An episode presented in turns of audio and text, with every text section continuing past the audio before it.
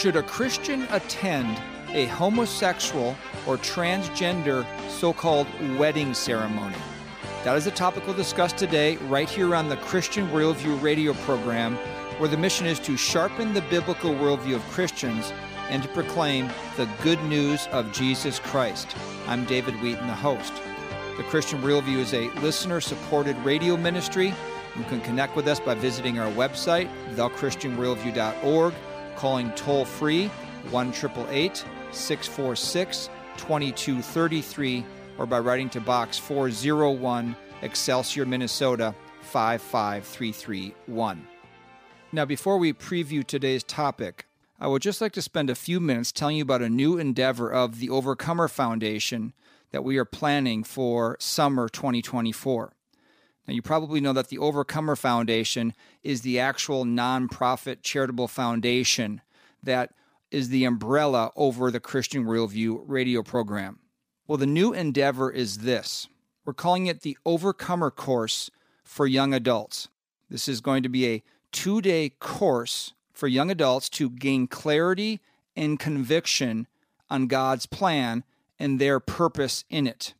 And the first course we have planned is for Friday and Saturday, June 21st and 22nd, 2024. It's going to be located at Stonehouse Farm here just outside the metro area of Minneapolis and St. Paul. Whether you are aged 19 to 25 or not, you know that this stage is a major life transition, going from dependence to independence, going from parental values to forming your own personal values, going from a time of education in life to moving into your vocation, and from being single to potentially being married.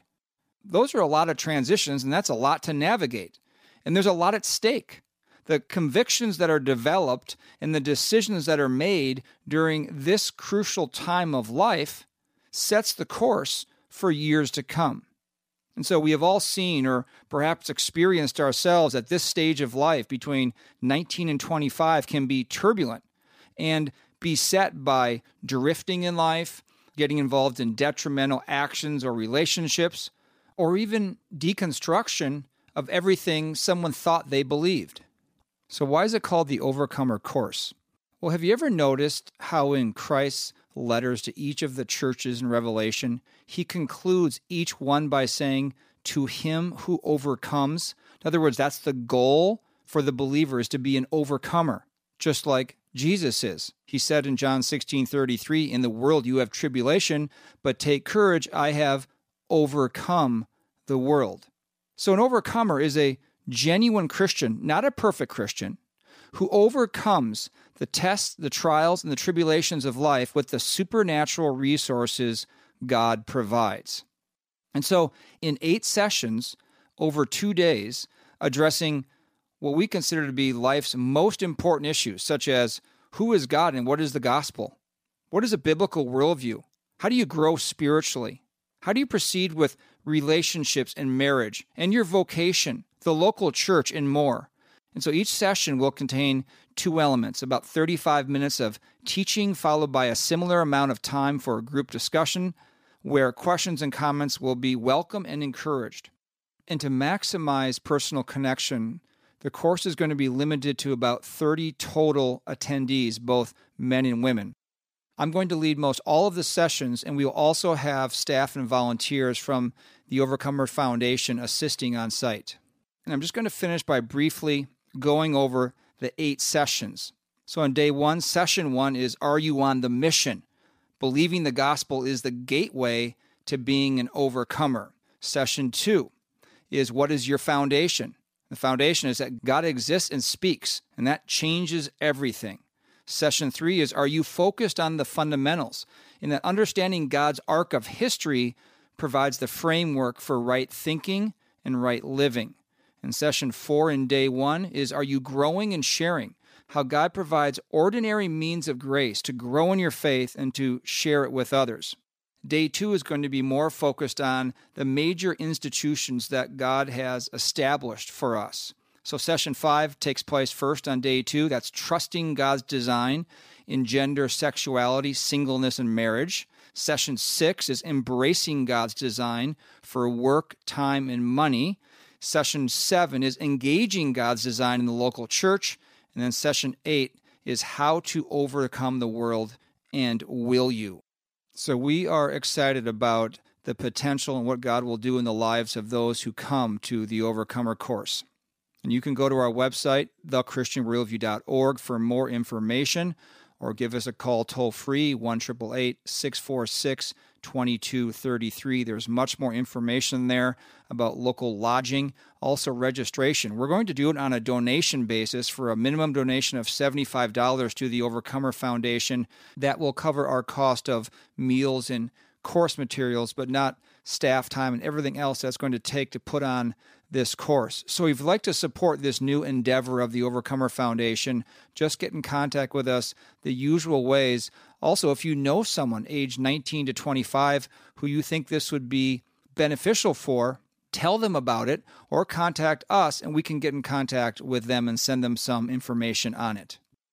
All right, now to today's topic Should a Christian attend a homosexual or transgender wedding ceremony? It can be confusing and even destabilizing when a pastor or Christian leader who has been orthodox in his teaching for decades says something that seems to compromise God's word.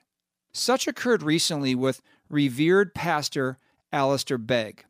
Begg, who is from Scotland but leads Parkside Church in Cleveland, is the Bible teacher on the popular radio ministry called Truth for Life.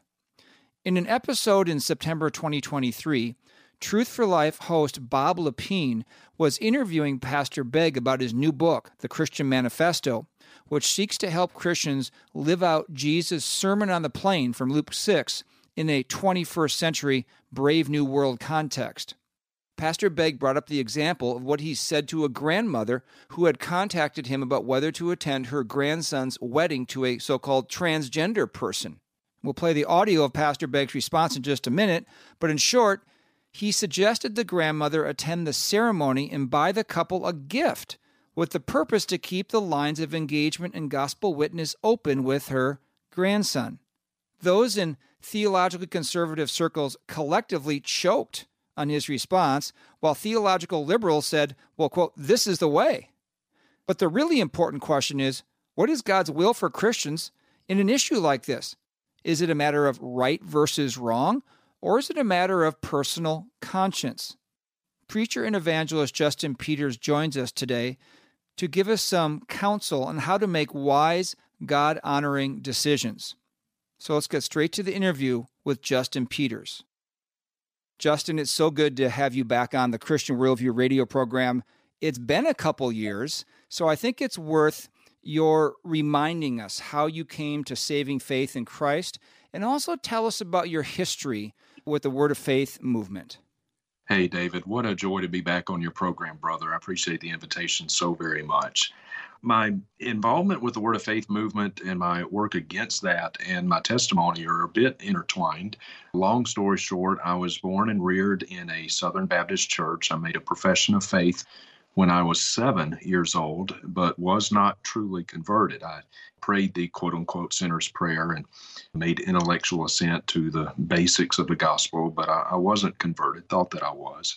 But as a teenager, I got involved in the Word of Faith movement. A neighbor of mine told me that God had spoken to him and told him that I was going to be healed of my cerebral palsy. That I was born with cerebral palsy, CP, and walk on crutches. And so when I hear at age 16 a grown man say, God spoke to him, he told me he's going to heal you. I really latched onto that and I wanted to be healed. I wanted at the time to be able to do all the things that my friends were doing, driving and, you know, playing football and all that kind of stuff. And so I went to see some faith healers as a teenager, kind of uh, under his um, strong suggestion and guidance and bad guidance, I now know. But I went to see faith healers in hopes of being healed. And of course, I was not healed. And that was my first exposure to what I now know to be the Word of Faith movement, the prosperity gospel. But it wasn't until years later, as a seminary student, that I actually began to study the Word of Faith movement on a more academic level and I began to see that this is a different gospel altogether. Now, related to my testimony, David, is that even at that time, as a seminary student, I still was not truly converted, believe it or not. I actually graduated from seminary with two degrees, but I was truly converted later wow. as a preacher. So my full testimony is written out on my website, justinpeters.org, and people can read that. But I believe the gospel intellectually. But there seemed to me, David, to be a massive inherent contradiction within the gospel that I could not understand. And that was basically that salvation is not of works. And that made sense to me. I understood that I couldn't do enough good deeds to earn my salvation. On the other hand, we would tell people in order to be saved, they had to repent, which seemed to me to be doing a work. Because from my Arminian, theologically speaking, background, I thought repentance was something I had to do. You know, you had to just will yourself to turn from certain sins. It was something you mustered up on your own. And so there seemed to me to be this massive inherent contradiction. How can you say that the gospel is not of works, but then in order to be saved, you have to repent, which is doing a work? And that and I just could not rectify that in my mind. And I had doubts about my salvation. I thought I was saved. I truly did. I thought that. At the same time, I was plagued with doubts. I had these ongoing doubts about my conversion, whether or not if I died, I would really go to heaven or if I would go to hell. I just had no lasting assurance of it. By God's grace, as a preacher, actually, God brought me to a point of true repentance. True repentance is granted by God. God grants repentance. So repentance is a work, but it's a work of God. It's not a work we do, it's a work that God does in us. And by God's grace, he worked that true repentance in my heart, godly sorrow over sin, per Second Corinthians chapter seven. And so, um, yeah, that's yeah, that's the Cliff Note version. Well, thank you for sharing that, Justin. Justin Peters is our guest today here on the Christian Worldview, and I think this is so unnecessarily misunderstood today that sometimes the Bible says repent, just alone repent, or just believe in Christ, or repent and believe. And it's all a package. And like you said it's a work of god. That faith is a gift to believe. And so as you mentioned is repentance. It doesn't need to be delineated if it's something extra work we have to do. Of course repentance is a part of saving faith because sin is our major problem. So we don't just enter into belief without any understanding and turning from our sin. And that turning is not kind of us pulling ourselves up by the bootstraps. It's God's work through his Holy Spirit in our life that convicts us of sin, that gives us the power to turn from our sin and turn to Christ. So Romans 2 4 says, Do you think lightly of the riches of his kindness and tolerance and patience, not knowing that the kindness of God leads you to repentance. It's God who leads us to repentance and enacts repentance in our hearts. Thank you for explaining that. I had forgotten that about your testimony of coming to saving faith, but that's a very important distinction you just made. And so I'm thankful you made it, Justin.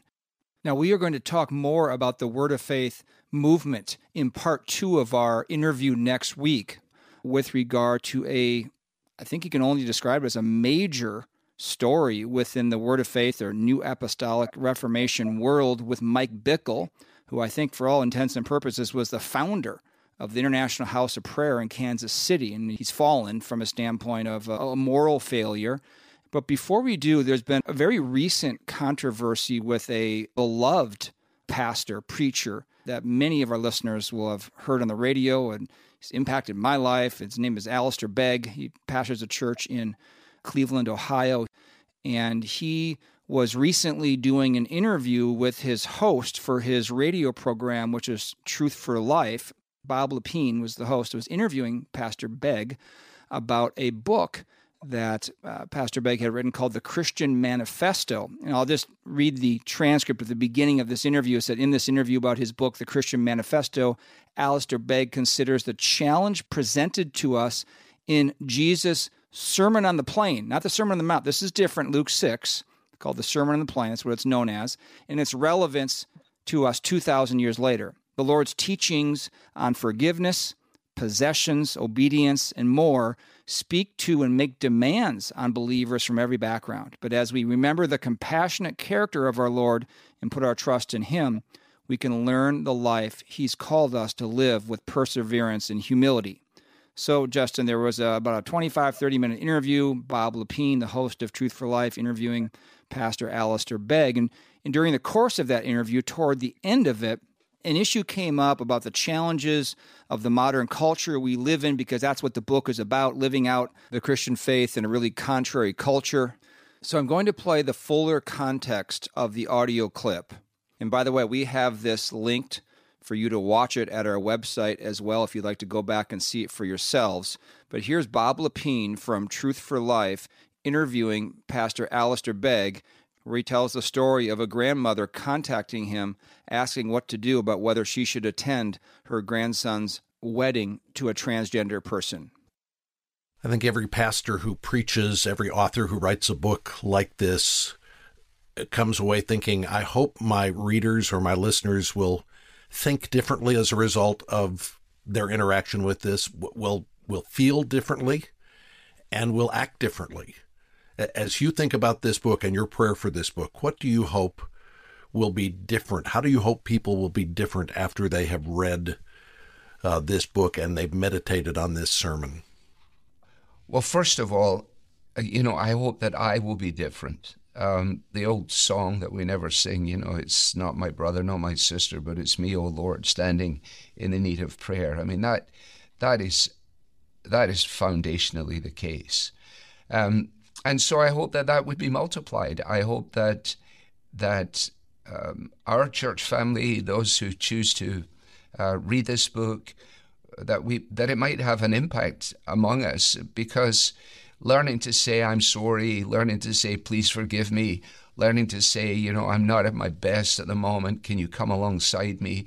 Learning to say yes, I know that these people believe a very different agenda, that their lifestyle is orientated in another direction, and learning to say, but I have no basis upon which I could argue that I w- myself would not be where they are were it not for the amazing grace of God, were it not for His compassion towards me. And in very specific areas, this comes across. I mean, you and I know that we field questions all the time that go along the lines of uh, My grandson is about to be married to a transgender person, and I don't know what to do about this, and I'm calling to ask you to tell me what to do, which is a huge responsibility. And in a conversation like that, just a few days ago, um, and uh, people may not like this answer, but I asked the I asked the grandmother, "Does your grandson understand your uh, belief in Jesus?" Yes. Does your grandson understand that your belief in Jesus makes it such that you can't countenance uh, in any affirming way the choices that he has made in life? Yes. I said, well, then, okay, as long as he knows that, then I suggest that you do go to the ceremony mm. and I suggest that you buy them a gift. Mm. Oh, she said, how, how, what? She was caught off guard. I said, well, here's the thing. You, they're, you're not going to, your, your love for them may catch them off guard, but your absence will simply reinforce the fact that they said these people are what I always thought judgmental, critical, unprepared mm. to countenance anything. And it is a fancy, it is a fine line, isn't it? It really yeah. is. And people need to work out their own salvation with fear and trembling. But I think we're going to take that risk. We're going to have to take that risk a lot more if we want to build bridges into the hearts and lives of those who don't understand Jesus and and don't understand that he is a king. John tells us he was full of grace and truth. And we have to figure out how we can be full of grace and truth at the same time, don't we? Yeah. Yeah, full of our words should be full of grace and seasoned with salt. Yes. So easy to get that upside down. And when a pastor does, then that that will take on an, uh, a role in a congregation as well and flavor it. And so, you know, let not many of you become teachers all right, Justin, these comments by Alistair Begg have caused quite the controversy. Now, we're up against a short break, but when we return, I'm going to ask you whether Begg's suggestion for the grandmother to attend the wedding ceremony of her grandson to a transgender person is wrong in the eyes of God, or is this, as Begg seems to indicate, a preference or conscience issue, as in there are good reasons that a Christian should attend, so that the grandson sees her love rather than confirms to him that she is, as Begg said, judgmental, critical, and unprepared to countenance anything. Stay tuned, much more coming up on this. I'm David Wheaton, and you are listening to the Christian Worldview radio program. To kick off the year, we are offering a listener favorite from our store, the Christian Worldview desktop calendar, for a donation of any amount. The calendar is made up of 5x7 cards held in a small wood block, with each month's card displaying a beautiful landscape or wildlife scene of God's creation from Richard Ganzel Photography, who's also a member of our team. Each card has a verse of Scripture and the days of the month. You can preview the calendar in our store at thechristianworldview.org. Normal retail is $12.99.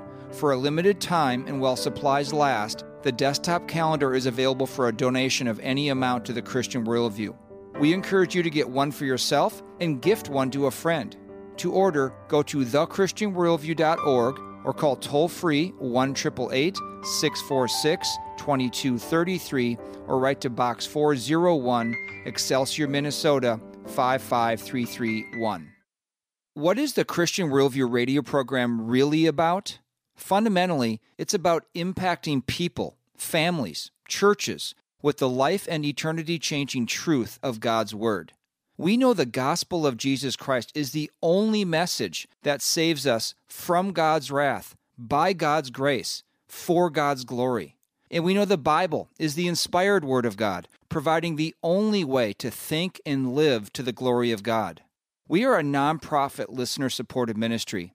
If you would like to help us impact listeners with the biblical worldview and the gospel, consider becoming a Christian Worldview partner who regularly give a specified amount to the ministry. As a thank you, Christian Worldview partners automatically receive many of the resources featured on the program throughout the year.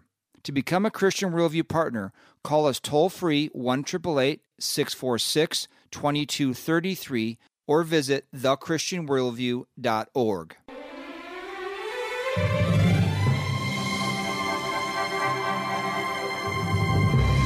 Welcome back to the Christian Worldview. I'm David Wheaton. Be sure to visit our website, thechristianworldview.org, where you can subscribe to our free weekly email and annual print letter, order resources for adults and children, and support the ministry.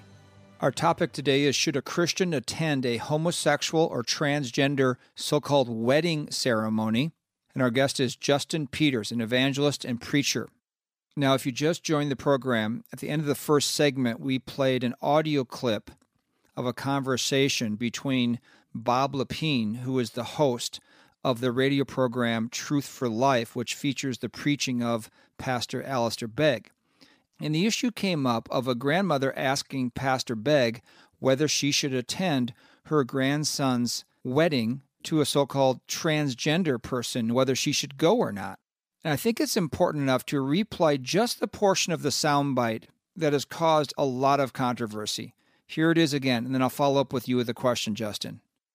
You and I know that we field questions all the time that go along the lines of uh, My grandson is about to be married to a transgender person, and I don't know what to do about this, and I'm calling to ask you to tell me what to do, mm. which is a huge responsibility.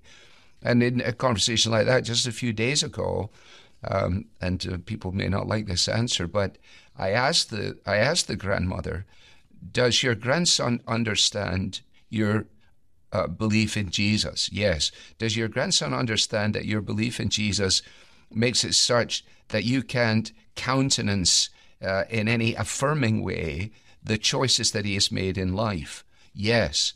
I said, well, then, okay, as long as he knows that, then I suggest that you do go to the ceremony mm. and I suggest that you buy them a gift.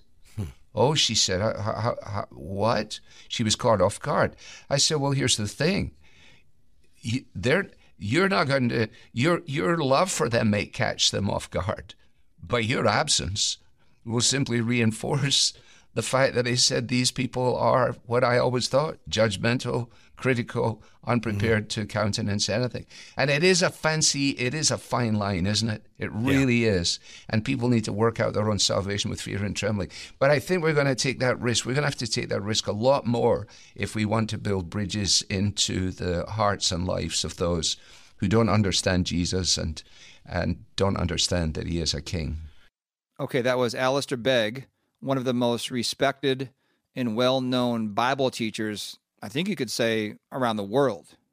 Justin, there are lots of scenarios, morally and ethically, that Christians often have to wrestle with inside their conscience. On one hand, you have many Christians who are willing to shop at, let's say, a Target store, which is a business that is a vocal and a visual, a pro homosexual, pro transvestite advocate. Or there are many Christians who are willing to buy alcohol and enrich companies that promote all kinds of ungodliness. There are many Christians who are willing to attend movies at the theater, knowing full well that Hollywood and the theaters are making their money corrupting the minds and the hearts of people who walk into these theaters. On the other hand, Justin, there are many Christians who would never bake a cake and write a pro homosexual message on that cake or take photos of such a quote ceremony of a so called gay wedding. And I can't imagine a born again Christian parent being willing to go to an abortion, an elective abortion that their daughter has decided to have just out of support for their daughter. So, with that as some context, just to make the point that we as Christians face all kinds of moral and ethical choices. Are Alistair Begg's comments, is his position on this a clear violation of God's word, like a right versus wrong, to attend a ceremony that blatantly rejects God's design? Is it that? Or, as he sort of intimated, let everyone work out his own salvation with fear and trembling, is this sort of a preference conscience issue? In other words, that you can attend without affirming or supporting this ceremony, as he was saying, well, before you go, does this grandson understand that you're not affirming his decision in any way? So, what are your thoughts just on that kind of that big overarching question here? Yes, David, this is not even a difficult question. This is a sin issue. This is not a personal preference issue. This is a sin issue. Romans 14 22 says, Blessed is a man who's not condemned by what he approves. And it's incongruous to say that as long as that person knows that you disagree with their lifestyle, and even if you disagree based upon biblical convictions, as long as they understand that, it's okay to go and be there and show your support. That doesn't even make sense because your very presence there is a tacit approval to what the occasion represents. And that is an abomination. There's no such thing as homosexual marriage or transgendered marriage. God defines marriage, not us, not the United States Supreme Court. It is His creation. He gets to define it. Anything outside of his parameters is an abomination and it's an affront to God. David, I was quite honestly absolutely flabbergasted when I saw that clip because, like you, I have admired Alistair Begg for years. I've met him before just on one occasion. He was very gracious, very kind, and I've benefited from his preaching. the Man on the Middle Cross is one of my favorite preaching clips of all times. So I was dumbfounded at this. It was almost like the space time continuum for me was ripping apart. I could not believe what I was hearing. And it's also incongruous with what I have heard Alistair say on other occasions. In another interview, he is asked about his views on homosexuality and whether he would ever compromise, even under the penalty of breaking the law where you speak the truth to those issues. What do you do? And basically, I mean, paraphrasing here, he said, Well, this is not hard. You go to prison. If that's what it comes to, you, you stand on the truth and you go to prison if that's what happens. So I really, I'm having a hard time squaring what I've heard him say on two different occasions. It seemed so at odds with one another. Was especially even more disturbing for me in this is that you can tell from the clip that's clearly something he's thought through. It wasn't like he was just kind of caught off guard. This is something he's given thought to. And it's wrong, David. I can't sugarcoat it. It's wrong what he said. It's unbiblical what he said. And it is sinful what he said. I am praying for Alistair. I wrote him a letter and I'm imploring him to rethink this and come out and make a very clear public correction. David, it's not just the quote unquote couple that's, you know, getting quote unquote married. It's not just those two people. What does it say to everyone else at this abomination, everyone else at this unbiblical wedding, when all the other guests see you there and they know you claim to be a Christian? Undoubtedly many of those people would. I mean, if you're close enough to the couple to be invited to the wedding, other people there will also know who you are. What does it say to them? Oh, here's a Christian, and look, they're here. And even giving a gift, which I mean, it's like you just keep thinking through this, and it gets worse and worse the more you think about it. To be there, A, and and then to give a gift on top of that in honor of this abomination before God. His reasoning in this is to show love. But, David, that's not love. The most loving thing we can do for someone is to tell them the truth. What you say with your lips, like, I don't believe in this, I think it's wrong, then if you say that with your lips, you take it right back with your presence there. It's hopelessly incongruous and it's a terrible witness to a watching world. It's a terrible witness for the gospel. It grieves me, David. It really does. That what he said truly grieves me. And I'm praying that he will think through this. I'm praying that other people around him will give him wise, godly counsel, biblical counsel. And I pray that he comes out and makes this right because that's a big fail. It's a it's been a stumbling block to a lot of people. Yeah, thank you for your perspective on that, Justin. I, I really agree that your comments are, are based in scripture and what you said is accurate. So thank you for that, Justin Peters, here on the Christian Worldview. He is a preacher and evangelist. You can find out more, but go to our website, thechristianworldview.org. We have links to him at justinpeters.org. The reason he gave for attending, you know, does your son know where you stand, that you're a Christian and where you stand on this issue? the reason he gave to attend is he said, and here's from the transcript well, here's the thing your love for them may catch them off guard. In other words, that you're attending this ceremony, but your absence from the ceremony will simply reinforce the fact that they said, so here's their perception of you, the grandmother. These people are what I always thought judgmental, critical, unprepared to countenance anything. I talked to another believer I respected and, and asked him about this issue as well before our conversation. And he said something very, I think, interesting and true. In some ways, even those who believe in God's sovereignty in salvation, we hold to that, that God is sovereign in salvation.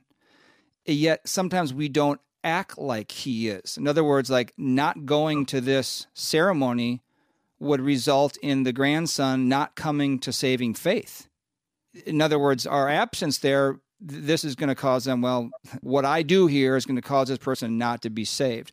When you could look at it like express beforehand how much you your love is for this grandson, how much you want to stay engaged with the grandson and how much you're there to support of being truthful for what your convictions are and that's why you cannot come to a ceremony that's inherently rebellious against God that seems to me to provide a lot of context and love why you wouldn't come. And anyone who couldn't accept that seems like that's not the grandmother's fault, that's the grandson's fault.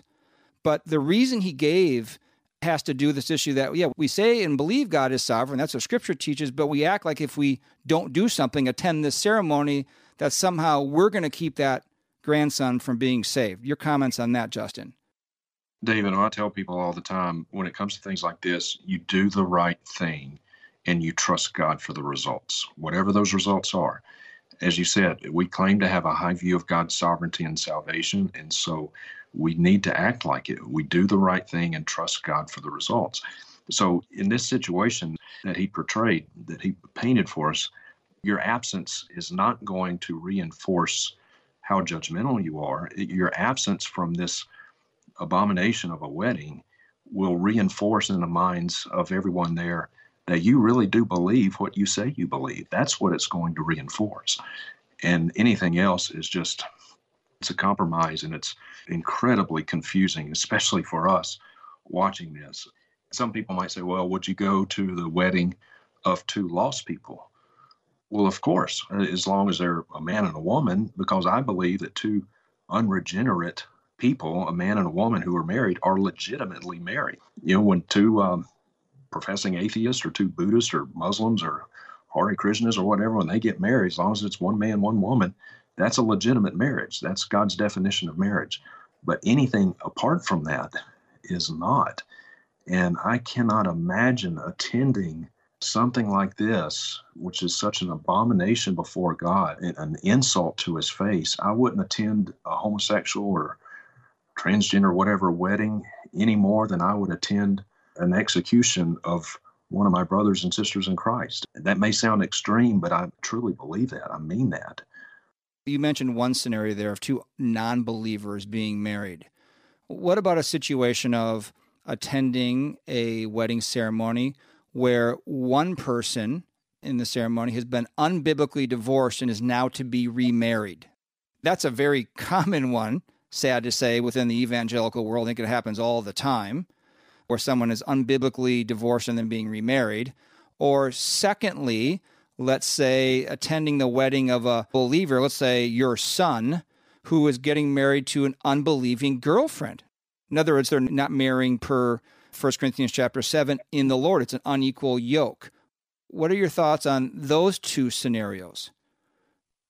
So, if someone is getting married and they've been unbiblically divorced, no, I would not attend that for the same line of reasoning. After they got married, I would treat them as the married people that they are because they are legally married. But no, I would not attend that because that too would be unbiblical. And I'm not going to give my approval, even tacit approval, by my presence there. I, I keep coming back to Romans 14, verse 22. Blessed is a man who is not condemned by what he approves. To be there, not say any objection to it, is to give your tacit approval. And by the way, the tacit approval you used to be used to be very common in wedding ceremonies. I'm not so sure it is today that there was a line in there that if anyone present has any objection to this marriage yeah. ceremony, speak now or forever hold your peace. So, as a believer, if you went to any of these kinds of wedding ceremonies we're talking about here, you would be remiss not to say anything if there was a clear biblical flaw or fault going on in this wedding. The second scenario I mentioned, Justin, was attending the wedding of, let's say, your son, who's a believer, marrying an unbelieving girlfriend. So you're not marrying in the Lord. I'm assuming you'd come to the same conclusion there. I would, David. If my son claims to be a believer and he's firm in that affirmation of his belief and he's knowingly marrying someone who is not just a false convert but this woman does not on any level claim to be a christian and he's knowingly doing that then um, no i would not attend. And of course it would also bring up questions. Okay son are you truly in the faith? Because you're deliberately doing something that you know is unbiblical, that God does not approve, you understand that, you're doing it anyway with forethought and planning. This is not stubbing your toe on the bedpost at night when you get up to get a glass of water. This is not an instantaneous kind of oop. You're thinking this through and planning it out.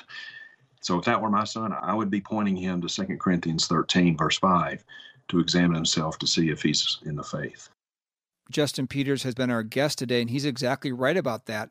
It's not just the issue of whether Christians should attend an overtly sinful ceremony like a so called transgender or homosexual wedding, but other kinds of weddings that reject God's clear design in Scripture as well.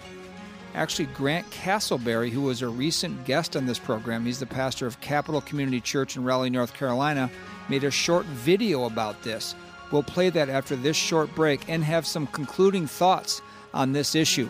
I'm David Wheaton, and you are listening to the Christian Worldview radio program. With every rising and setting of the sun, we draw one day nearer to the return of the Lord Jesus Christ.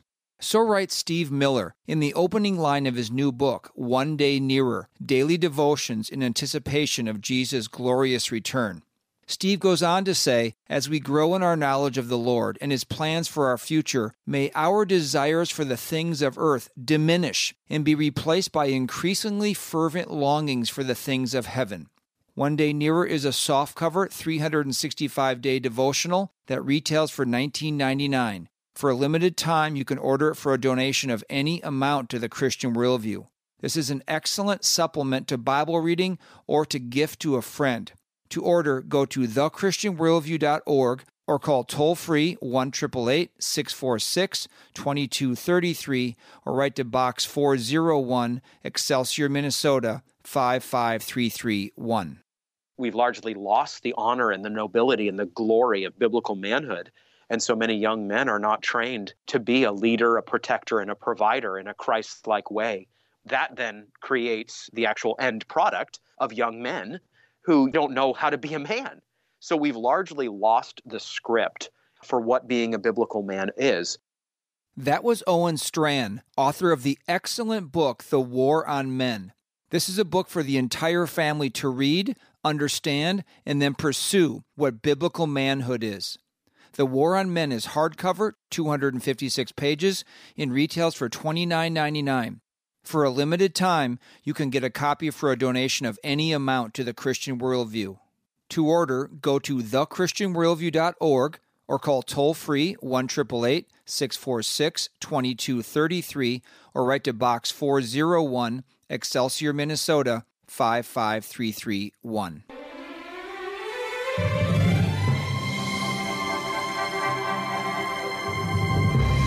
Welcome back to the Christian Worldview. I'm David Wheaton. Be sure to visit our website, thechristianworldview.org, where you can subscribe to our free weekly email and annual print letter, order resources for adults and children, and support the ministry. Our topic today is Should a Christian attend a homosexual or transgender, actually transvestite is the more accurate term, quote, wedding ceremony in light of Pastor Alistair Begg's recent comments suggesting that a Christian grandmother attend her grandson's wedding ceremony with a transgender person and get them a gift. Now, at the end of the last segment, Justin Peters was talking about other types of weddings that Christians need to think about whether to attend or not. Grant Castleberry did a short video on this. You remember he was a guest just a couple of weeks ago on the program. He's the pastor of Capital Community Church in Raleigh, North Carolina. Here's what he had to say. I made a post the other day arguing that Christians should not attend a gay or transgender wedding because your presence at the wedding ceremony is a blessing and endorsement of the union that is taking place. As a result of that, I got all sorts of questions about, well, what type of weddings can and should Christians attend? So let me just break this out in categories of the type of weddings you should attend and what type of weddings you should not attend. Uh, the type of weddings you you should attend are one, a Christian marrying another Christian. I think that's obvious. Uh, second is actually a, a non Christian marrying another non Christian. Uh, let me give you an example of this. Let's say that your your brother's a non-Christian. He's marrying another uh, non-Christian. That would be a wedding that you that you can attend because marriage is a creation ordinance. It's not just a Christian ordinance. It's ordained in Genesis chapter two. All sorts of people all over the world get married. Paul says marriage points to in Ephesians 5, the relationship of Christ and the church. So you hope that they will come to see that, but you can endorse uh, a man and a woman getting married. Now, here's the catch Paul says in 1 Corinthians 7 to marry only in the Lord. So if a Christian is marrying another non Christian, that would not be a wedding that you would want to attend and endorse. And the last example is if there's grievous sin taking place. If a man is leaving his wife, committing adultery, you would not want to attend that type of wedding. Okay, again, that was Grant Castleberry, the senior pastor of Capital Community Church in Raleigh, North Carolina, and he's exactly right. So, just to have some summary comments here, let's start with God's will and the definition of marriage that Jesus Christ himself gave in Matthew chapter 19. Some Pharisees came to Jesus, testing him and asking, Is it lawful for a man to divorce his wife for any reason at all? And he, Jesus, answered and said, Have you not read that he who created them from the beginning made them male and female? and said, For this reason a man shall leave his father and mother and be joined to his wife, and the two shall become one flesh. So they are no longer two, but one flesh. What therefore God has joined together, let no man separate. So Jesus here defines what marriage is it's one man and one woman becoming one flesh for life. So you go from what is God's definition of a marriage to then what is a wedding? Well, a wedding is a ceremony where a marital covenant, an agreement, takes place between a man and a woman before God and before men. And it's actually a celebration of this covenant.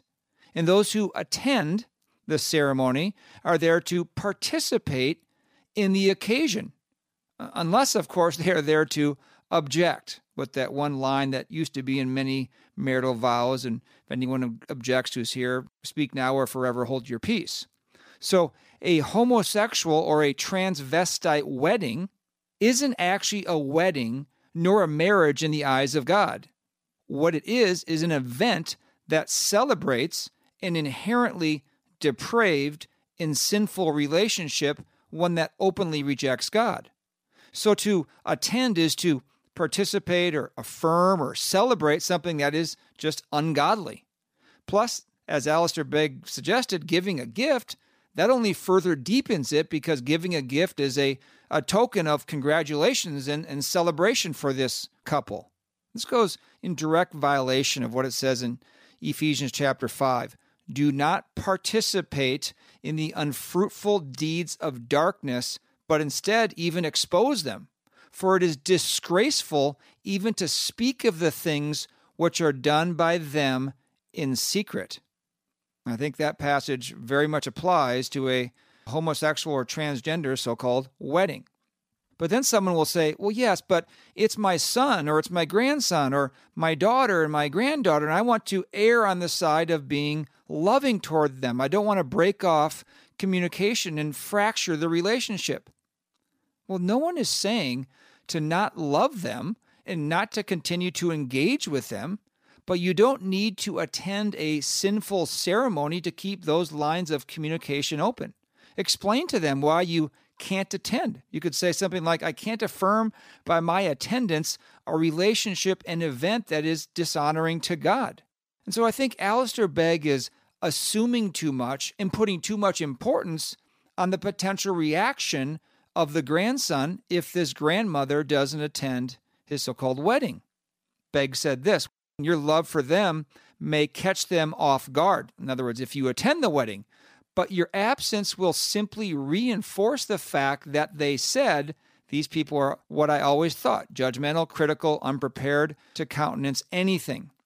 Well, we don't know that.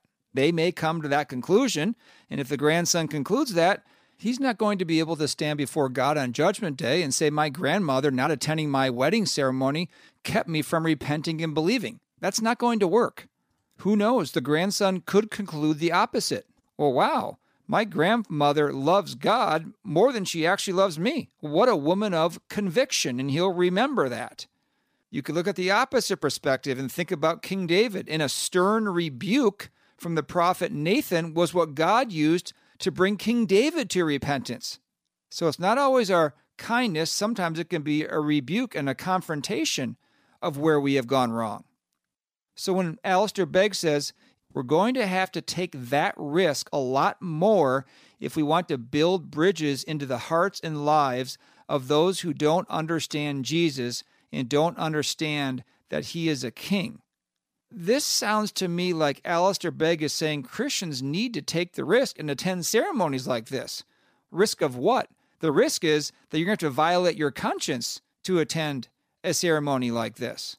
That's never worth the risk. We shouldn't violate our conscience especially when it goes against something that is inherently sinful, like a ceremony like this. Here's the sad part this is causing great division amongst Christians. I heard just a couple days ago that American Family Radio had a conversation with Truth for Life over this, and Truth for Life stuck by their position that this is a matter of conscience and not a matter of it being wrong for a Christian to attend a sinful wedding ceremony. Truth for Life will no longer be airing on the American Family Radio Network. Alistair Begg is scheduled to speak at Shepherd's Conference, the pastors' conference at John MacArthur's church that attracts three or 4,000 men from around the world each spring. What is Shepherd's Conference going to do with a pastor who's supposed to be speaking there who suggests that Christians attend homosexual weddings and buy a gift? It's going to be very telling what comes of this. Will Alistair Begg reconsider and change positions, or will this be the new frontier, the justification for other professing Christians to say, well, Alistair Begg suggests this? I mean, I've already seen online that there's a heretical guy named Kevin Young who posted the news about Alistair Begg suggesting going to this kind of ceremony and said, This is the way. When you have the heretics complimenting you, you know you haven't made a good decision. Now, if you've listened to this program for very long, you know that I personally have been greatly impacted by Alistair Begg's preaching. I listen to him frequently.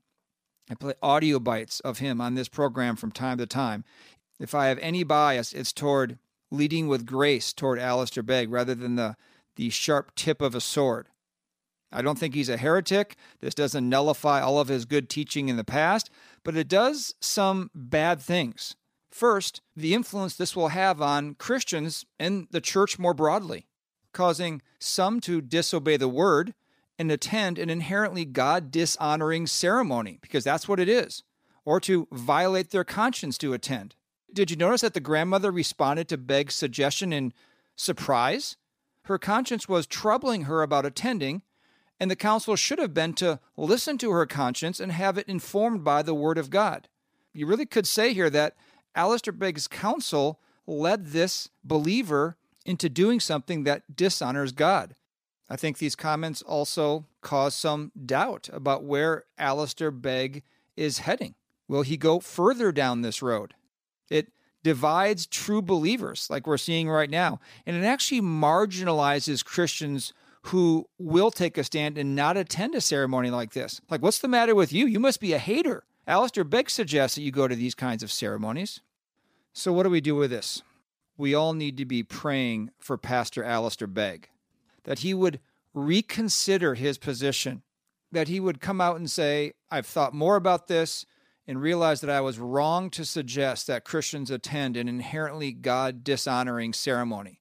We can love and reach out to our loved ones and yet not participate in their sinful ceremony and congratulate them with a gift. So please remember to pray for Alistair Begg. And Lord, we ask that you convict his heart and that he responds humbly, that he corrects his words and comes to a position that is faithful and honoring to you, Lord, and that you cause him to become an even more faithful and impactful preacher, even more than he has been over the decades. We are out of time, but thank you for joining us today on the Christian Worldview. In just a moment, there will be information on how you can hear a replay of today's program, order transcripts and resources, and support this non-profit radio ministry. Just a reminder to go to our website, thechristianworldview.org, to find out more about the Overcomer course for young adults that we'll be holding this June. So call us if you'd like more information on that or if you have a spiritual need. If you're not sure whether you are born again and would like to know how to be born again, you can go to our website and click on the page, What Must I Do to Be Saved? or just give us a call. So let's anchor ourselves in what Scripture says. Jesus Christ and His Word are the same yesterday and today and forever. So until next time, think biblically, live accordingly, and stand firm. The mission of the Christian worldview is to sharpen the biblical worldview of Christians and to proclaim the good news of Jesus Christ. We hope today's broadcast encouraged you toward that end. To hear a replay of today's program, order a transcript, or find out what must I do to be saved, go to thechristianworldview.org or call toll free 1 646 2233. The Christian Worldview is a listener supported nonprofit radio ministry furnished by the Overcomer Foundation. To make a donation, become a Christian Worldview partner, order resources, subscribe to our free newsletter, or contact us, visit thechristianworldview.org, call 1 646 2233, or write to Box 401, Excelsior, Minnesota 55331. That's Box 401, Excelsior, Minnesota 55331. Thanks for listening to the Christian Worldview.